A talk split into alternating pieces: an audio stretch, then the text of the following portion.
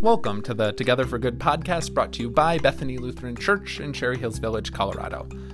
Happy Easter, everyone! He is risen! He is risen indeed! Hallelujah! We are in the Easter season. And you might remember that way back at the beginning of the Lenten season, I shared with you a poem that I had written, kind of as an introduction to Lent and some of the theological ideas. Well, buckle up. I've got a poem for the Easter season. And this one uh, goes in and out. It, it, starts off just reflecting on Easter and the text from Luke chapter 24, verses 36 through 49. But as part of writing this poem, I include this story about a pastor preaching an Easter sermon. And the pastor shares some really personal details from his life. Um, as you listen to it, you'll probably guess that this is not autobiographical um, but the pastor in the story is based on a friend and mentor. Um, and some of the words taken from here are things that he has said to me in the past. He really did have a son who had a lot of problems um, throughout his entire life, and so much of my mentor's belief about the resurrection is based on hope for his son. And so, no, as you listen to this, again, it's not autobiographical, uh, but it is a true story in a lot of ways. And, and more than anything else, I hope that this poem can just help you think about the themes and the promises of Easter and the resurrection in a slightly new way. As always, thanks so much for listening. Thanks for sharing these podcasts with family and friends. Thanks for the emails you send and the comments and feedback. We love it. We really appreciate it, and we're excited to bring you more great uh, devotional content like this. But here it is a poem I wrote a while ago titled Bodily Resurrection.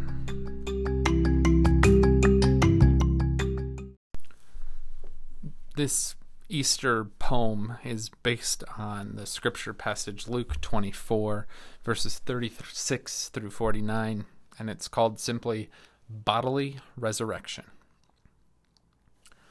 Bruce Willis, Nicole Kidman, Geena Davis, Christopher Walken, and Patrick Swayze have all played ghosts. They have something else in common. Because all ghosts, whether it's Moaning Myrtle or the dad in Field of Dreams or the ghost of Christmas past, ghosts never eat. Eating is a practice of the living. That's why Christmas has cookies and Brooklyn has brunch. And that's why when we raise our glasses in the air, we shout to life.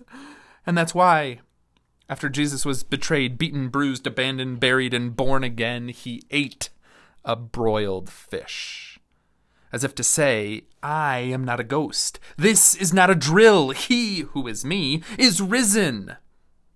Each groggy Easter morning, we tell this story as the smell of lilacs float down church aisles and dressed up families paste smiles on as they search for their place in the program. Visitors in a foreign land gathered again to hear the same story from last year.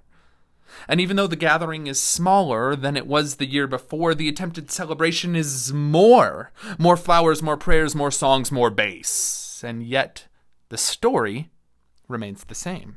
He is risen.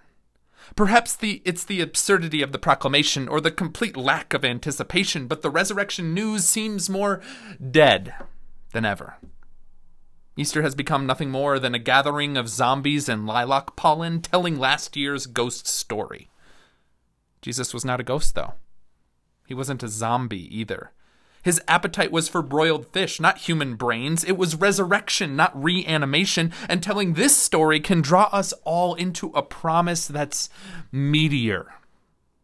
That's what the pastor was getting at when he began his Easter sermon by saying, My son, is a screw up. He is defiant, non compliant, an abuser, and a user, but I'm getting ahead of myself. You should know him on a first name basis because it just so happens that the case is that the police know him by name John. His name is John. Last week, the cops stopped by because their old friend John had been selling ganja out of his house. And I found this news more than a little troubling because for the past 29 years, my house has been doubling as a home for John.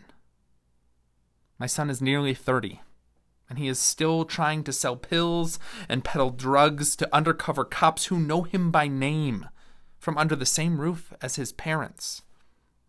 My wife explained to John that he wasn't fooling anyone, that his budding business was officially done, that the cops knew and we knew, that instead of building a business, he was actually building his own tomb, that drugs would under no circumstances be sold from his childhood bedroom.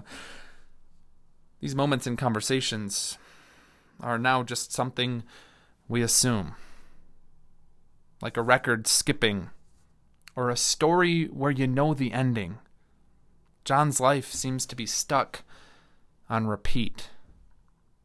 For the last 11 years, John's life has been a crater, a deep, ugly, tragic collection of stories, because for the first 11 weeks of his life, John was in an incubator. He was born at 29 weeks. And since his first breath, John's body and brain were not what they were meant to be. And that's why, the pastor said, with tears in his eyes. That's why I have to believe that Jesus wasn't a ghost. It was a bodily resurrection, not a made up story to fuel insurrection, not propaganda nor a vision. I have to believe that we tell the truth when we say he is risen. Because my son is a screw up. He needs a new brain. For his entire life, he's hit the same lows, tripped on the same cracks, sold to the same CPOs. There's no cure, just hope that John won't give in to the same whims as yesterday. And my wife and I know that as John grows, he won't improve, he won't move out or away. His head is corrupted, his body betrays in this life, that's just the way it will be. And so, my only hope is that Easter is true. That God can take a dead body or a broken mind and make it new. Because if Jesus really did eat a broiled fish, then the story of my kid wasn't over in that incubator. And I know we hear about resurrection on Easter every single year, but let me be absolutely clear. The only way heaven will be heaven for me is if I get to see my son the way he was supposed to be.